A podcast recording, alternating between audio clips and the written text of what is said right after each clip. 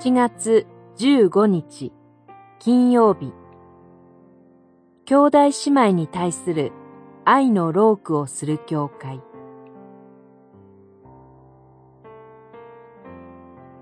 コロサイの信徒への手紙一章二章。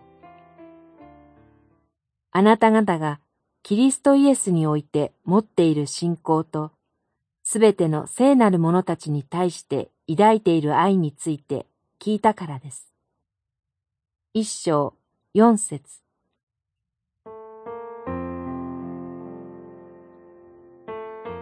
パウロは三節ですべての聖なる者たちに対して抱いている愛について聞いたと言って神に感謝しています。不思議な言葉ではないでしょうか。パウロはコロサイの教会の人たちのすべての人たちに対しての愛を感謝しているのではありません。すべての聖なる者たちに対して抱いている愛への感謝を述べます。すなわち、兄弟姉妹に対する愛なのです。どうしてすべての人たちに対してではなく、兄弟姉妹への愛について感謝しているのでしょうか。他の聖書の箇所で、パウロは、愛のためにロークし、と語っています。テサロニケの信徒への手紙、1、1章3節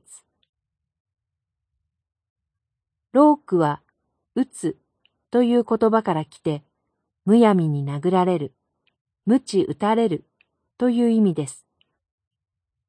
それで、聖書のロークという言葉は、苦痛、苦しみを表します。教会で兄弟姉妹への愛に生きることは当たり前のことではありません。そこには愛のロークが必要です。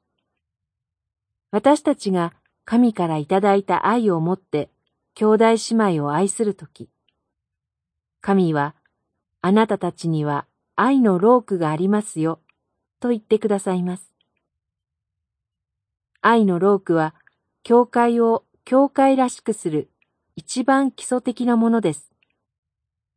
自分のためではなく、兄弟姉妹のために、共に愛のロークをし、高ぶることなく、忍耐し、神の栄光を表す信仰生活をしたいと思います。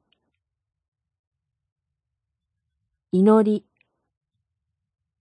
教会に生かして兄弟姉妹を愛することに召していてくださることを心から感謝します。